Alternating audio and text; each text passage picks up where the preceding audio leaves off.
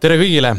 Te kuulate taas Turutegijate podcasti ja mina olen siis LHV investeerimisteenuste juht Allan Kaidunko ning jätkan siinkohal põnevaid vestlusvoorusid külalisesinejatega. täna on mul külas minu hea kolleeg ja analüütik Raido Tõnisson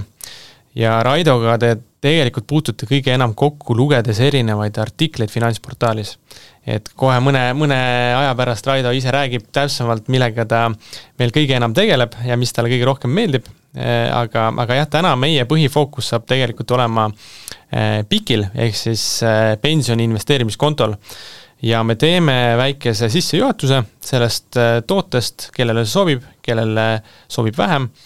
ja, ja räägime muuseas ka kõige populaarsematest investeeringutest meie klientide seas toome välja nii mõnegi trendi ja muidugi võrdleme ka tootlusi siis eh, pensionifondidega ja võib-olla mõne muu indeksiga ka. et, et eh, lihtsalt selline võrdlus välja tuua. aga tere, Raido, ja aitäh, et sa liitusid! tere, Allan, aitäh kutsumast! jaa, võib-olla alguseks võikski äkki sa räägid paari sõnaga, et mis sa LHV-s teed ja, ja, ja, ja mis sulle kõige rohkem meelepärane on olnud? Äh, jaa, minul äh, Äh, täitus siis äh, selle aasta keskpaigaga LHV-s äh, kolm pool aastat ja minu, minu peamisteks noh, minu töö, tööülesannete nagu spekter on tegelikult suhteliselt lai, et, et ühelt poolt ma tegelen Balti analüüsidega,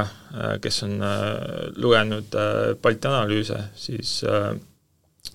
kvartaalsed, kvartaalsed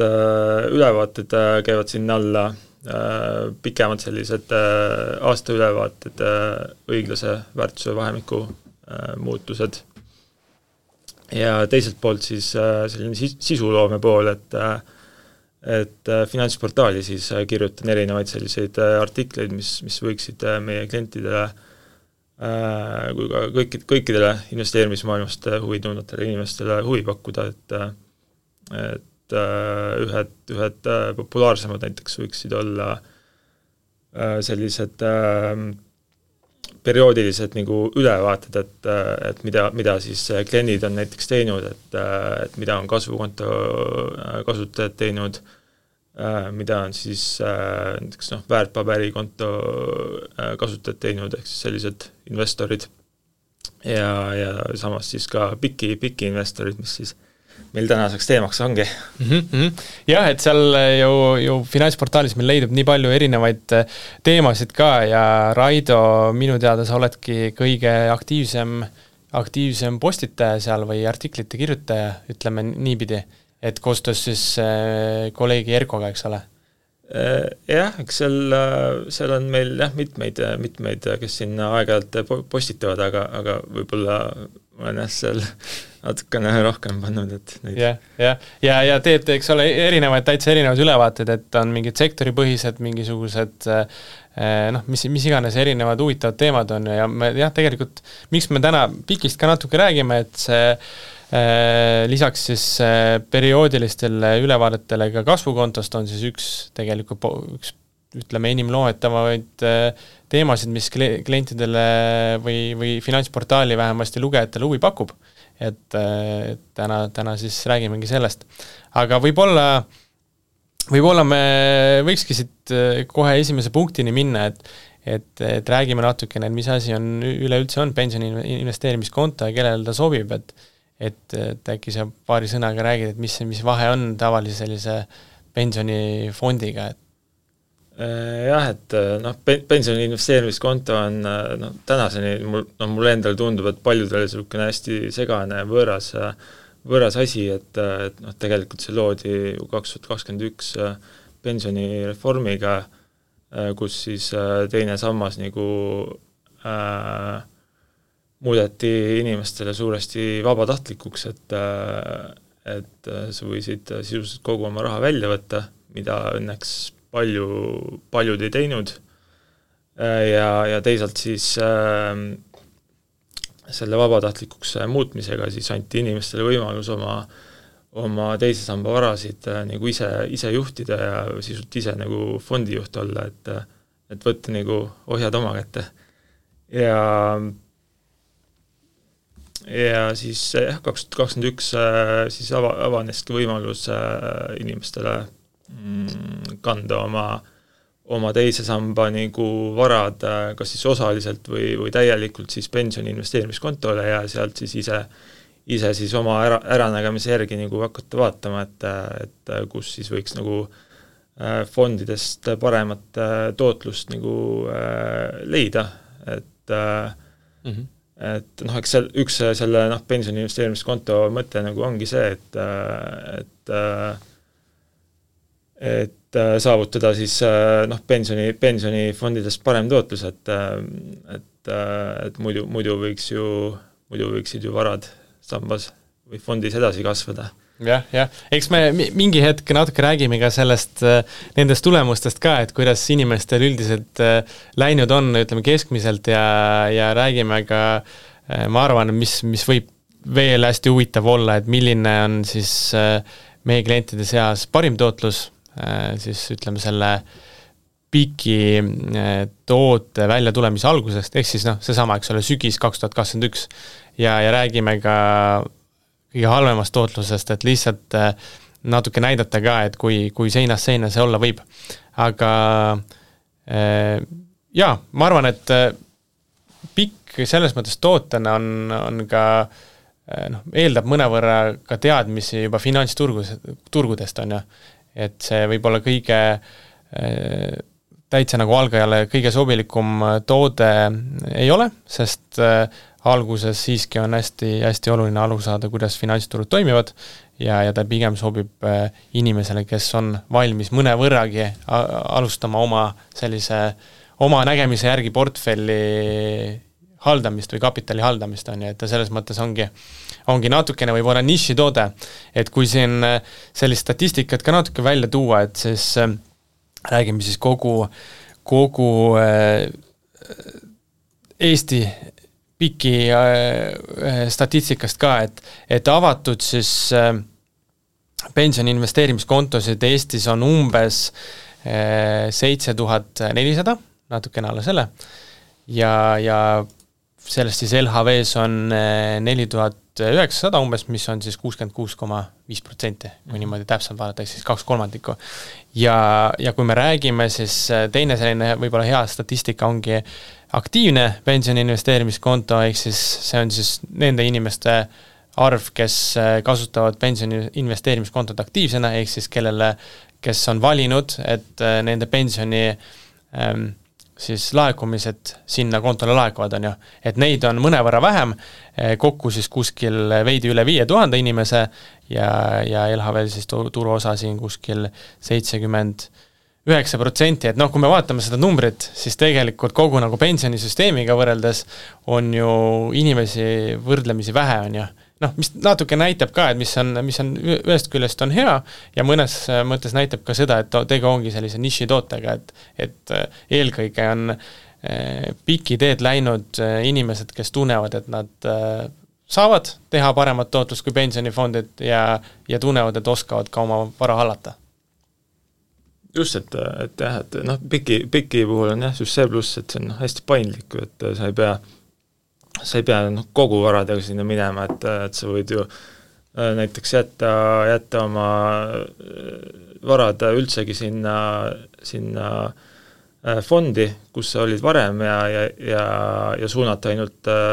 need kaks pluss neli protsenti sissemaksed sinna PIK-ile ja, ja siis sellega nagu hakata proovima vaikselt, et mm -hmm et selles mõttes ta on jah, hästi paindlik. jah, ja võid ju oma pensionivarasid äh, jah, täpselt paindlikult äh, juhtida, et et proovida kas või osa, osaliselt äh, ise natukene proovida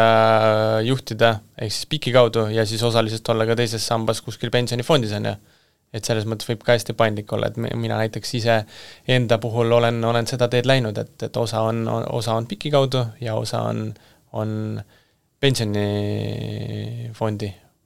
jah, ja, ja, ja, ja kui noh, mõni tunneb, et ikkagi ei sobi, siis saab igal, igal ajahetkel saab uuesti, uuesti nagu varad äh, fondi tagasi kanda. et paljud kardavad seda maksustamise poolt ka, et, et tegelikult sellega mingit maksukohustust ei, ei kaasne, et mm -hmm. et, et ei pea mingite dek-, deklareerimistega tegelema mm. -hmm aga ma arvan, et äkki liigume, ma arvan, see selline hea, hea intro, et et võib-olla liigukski kohe sellise põnevama teema poole ka, et räägiks veidi ka investeeringutest, et mis sellised äh, kõige populaarsemad väärtpaberid on olnud, on need kohalikud äh, aktsiad, on need äh, välisaktsiad, on need ETF-id, et tegelikult ju spektrum siin on hästi lai et äh, saab sisuliselt ju investeerida põhimõtteliselt peaaegu igale poole, et meil näiteks LHV-s äh, ainult äh,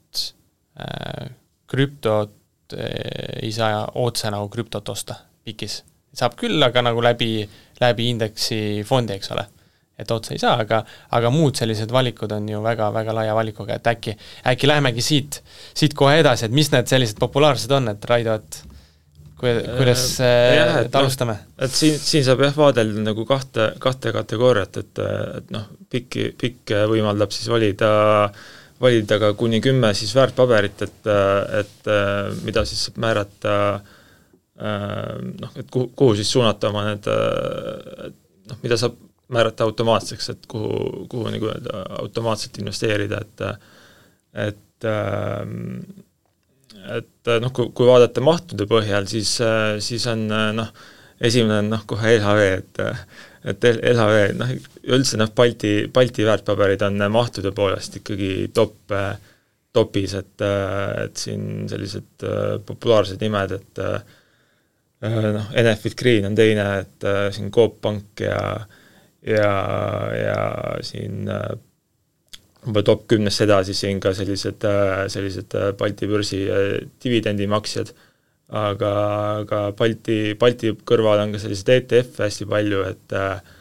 et äh, SXR kaheksa, mis siis järgib äh, USA suurimaid äh, ettevõtteid. SB viissada siis on ju? sisuliselt, sisuliselt jah ja. ja.. et see on siis noh, kolmandal kohal, et niisugune, niisugune lai, laiapõhjaline, laiapõhjaline indeks äh,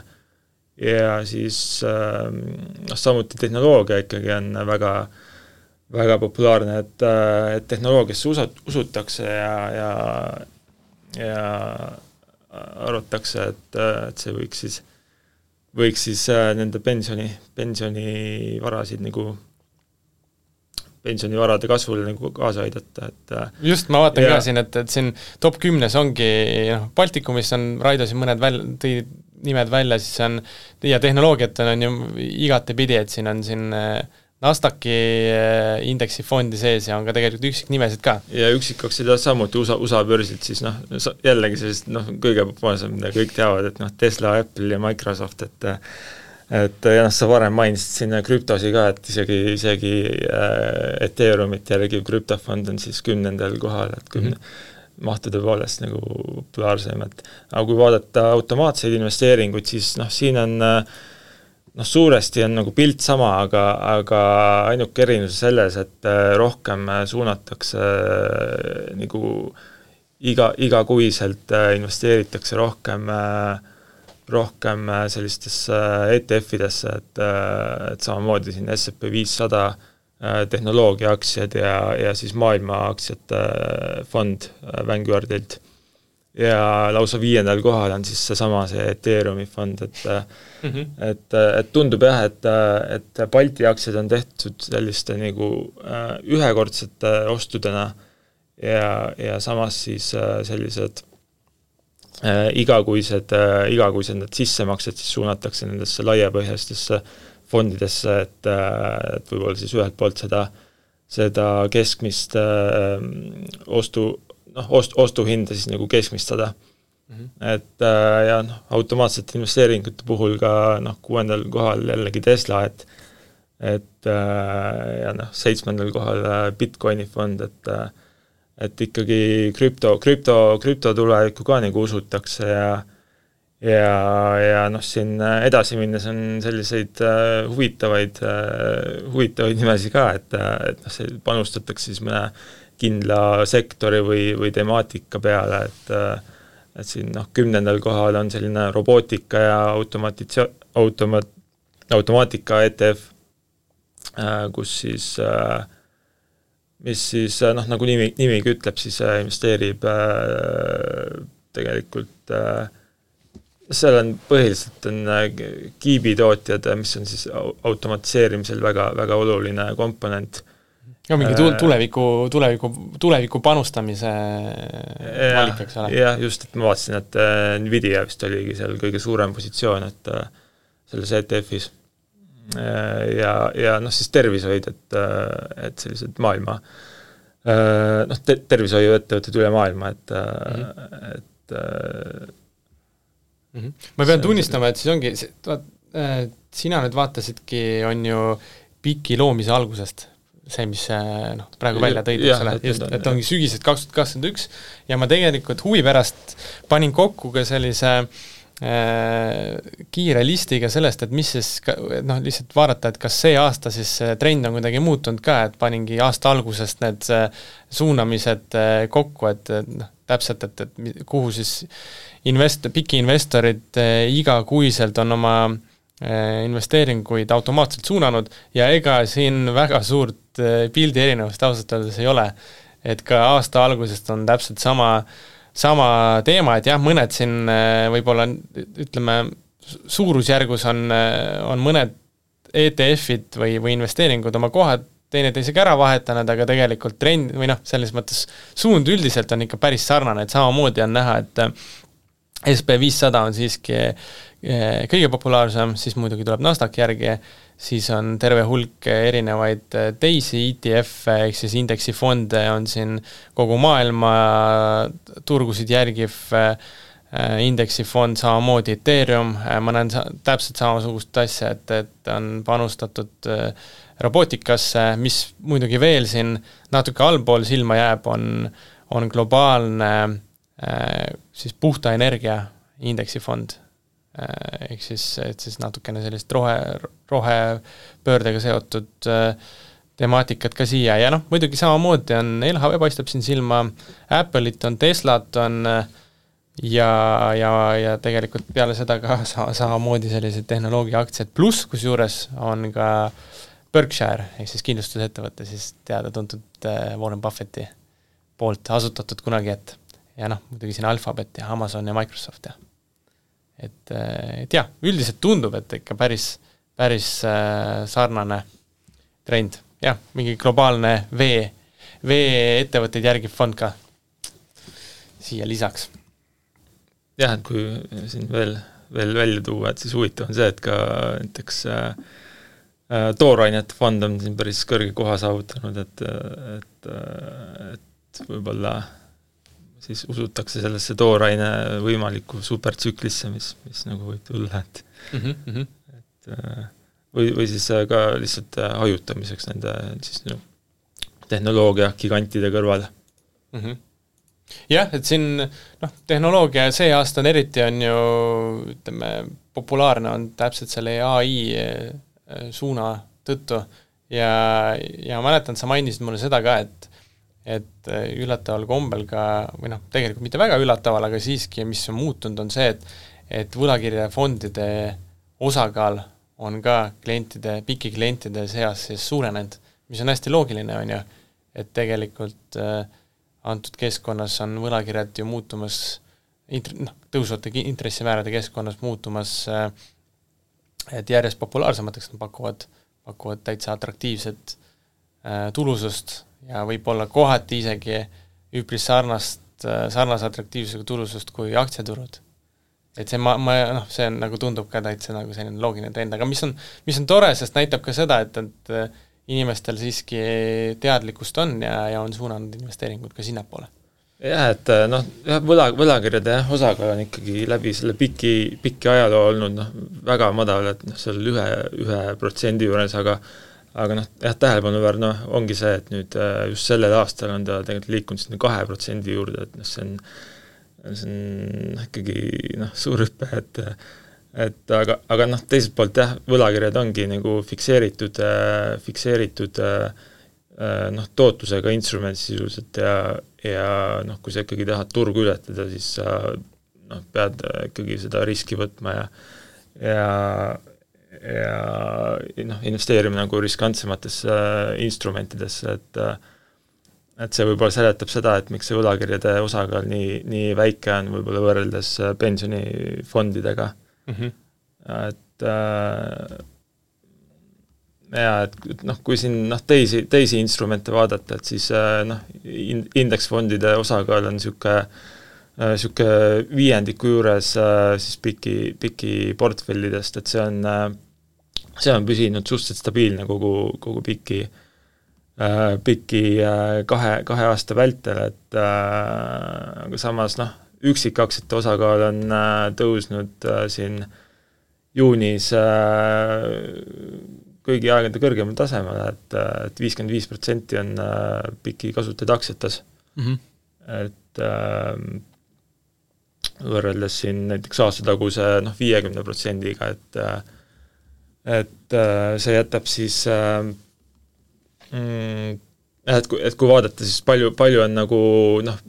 äh, investeeritud raha PIK-i kasutajatel ja, ja palju on nagu vaba raha,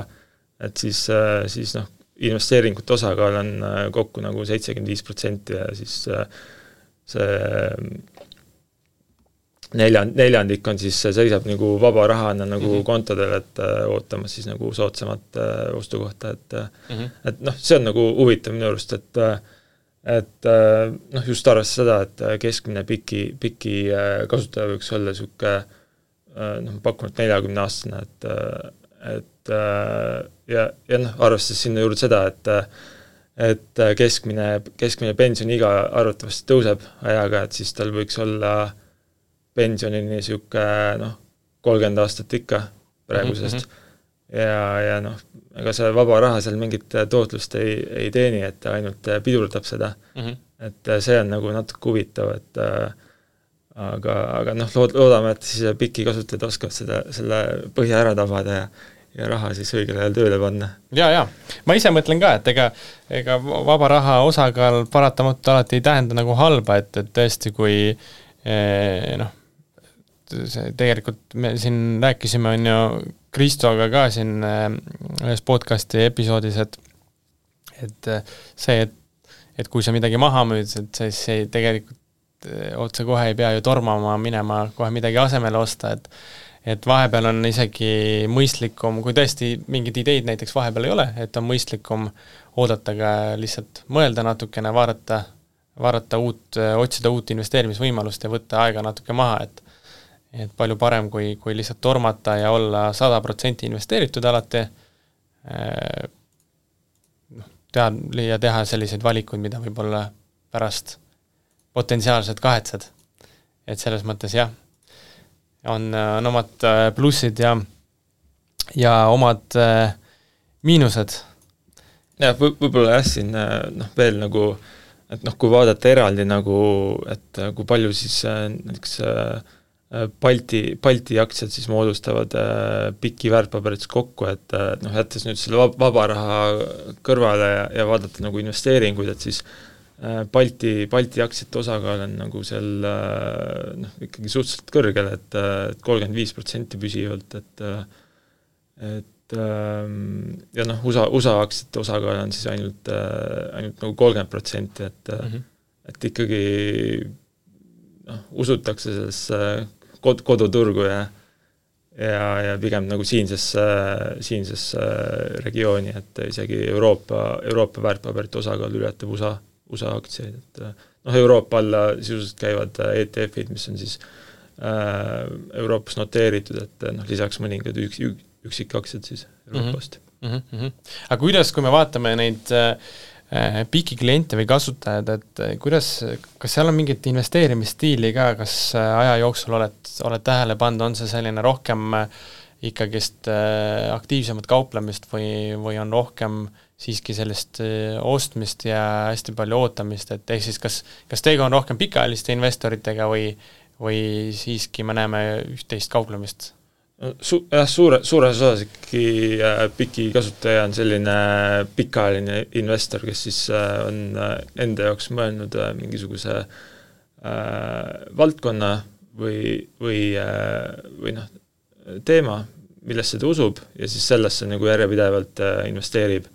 et selli-, selliseid äh, kasutajaid on kuskil üheksakümmend protsenti kõikidest äh, Piki kasutajatest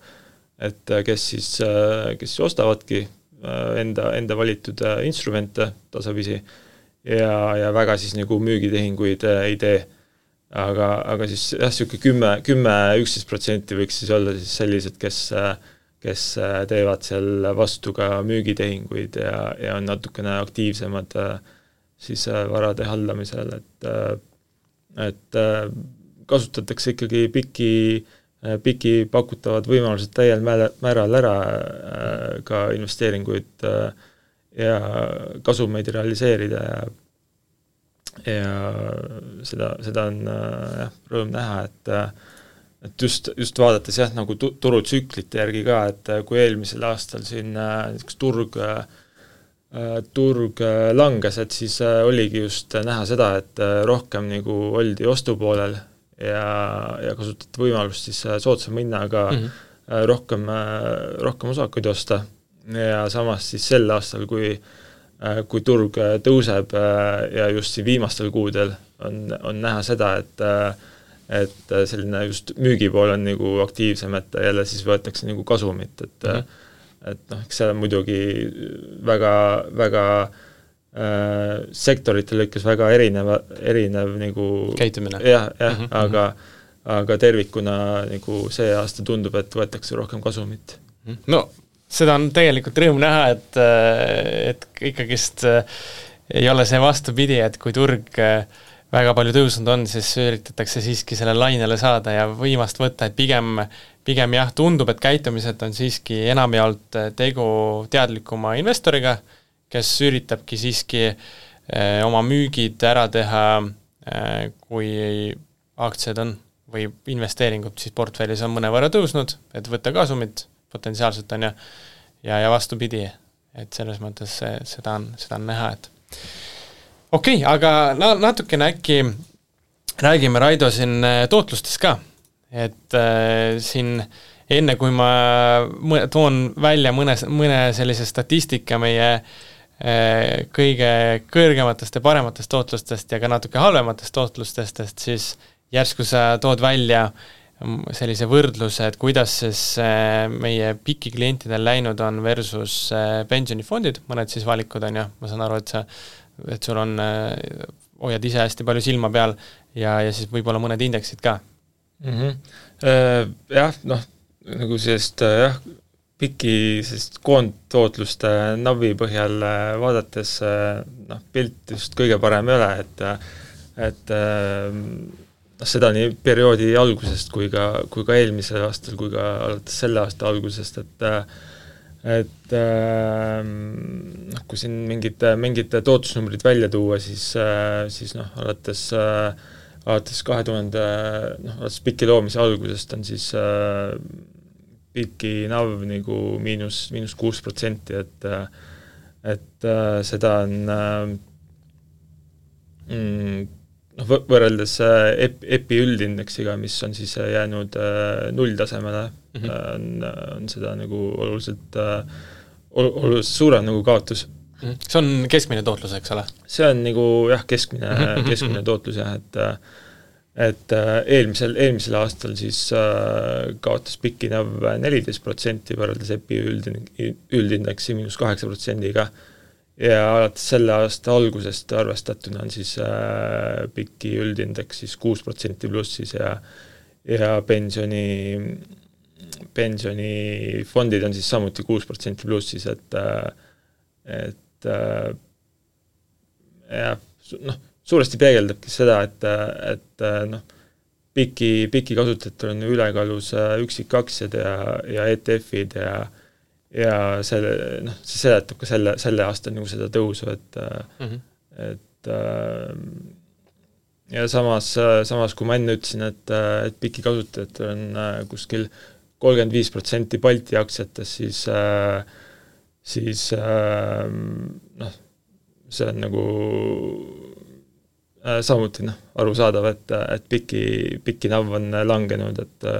et kuna, kuna Balti, Balti indeks on juba alates selle aasta algusest äh, äh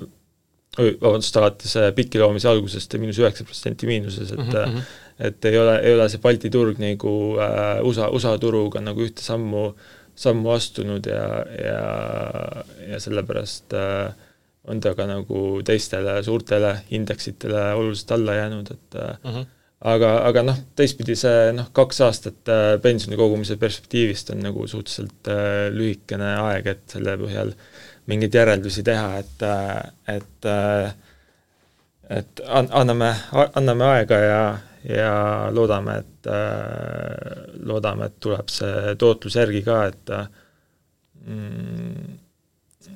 et noh, ma arvan, et kui noh, piki, piki äh, tootlust noh, tervikuna, tervikuna vaadata, et siis ta noh, jääbki sinna, noh, ta ei saagi olla väga palju suurem ja, ja väga palju kehvem nendest indeksitest, sest et seal on väga palju erinevaid äh, investeeringuid ja äh, ja, ja noh, pigem, pigem võib-olla tulekski vaadata eraldi nagu sisse, et et kuidas, kuidas PIK-i kasutajad nagu eraldi nagu läinud on, et mm. -hmm. no täpselt, on ju, ma vaatan seda noh, muidugi siin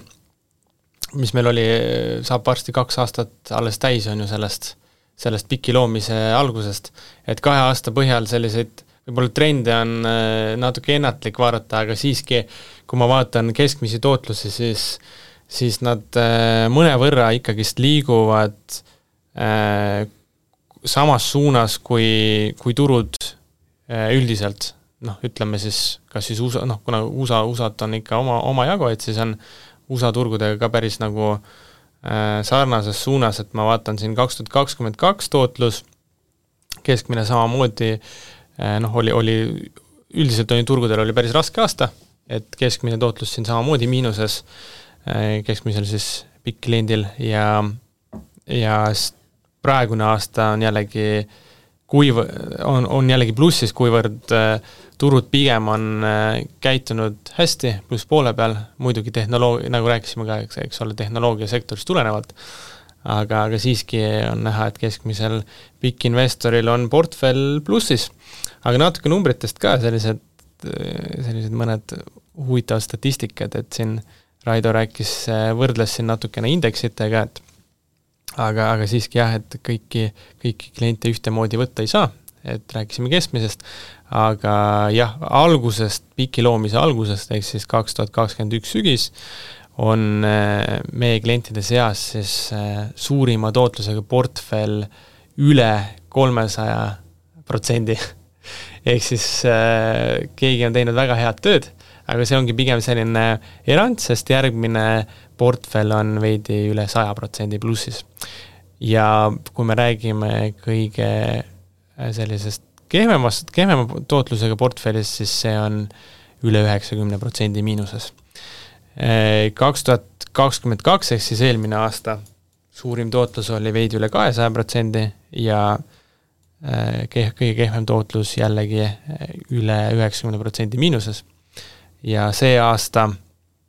on suurem to-, suurim tootlus eh, veidi üle saja protsendi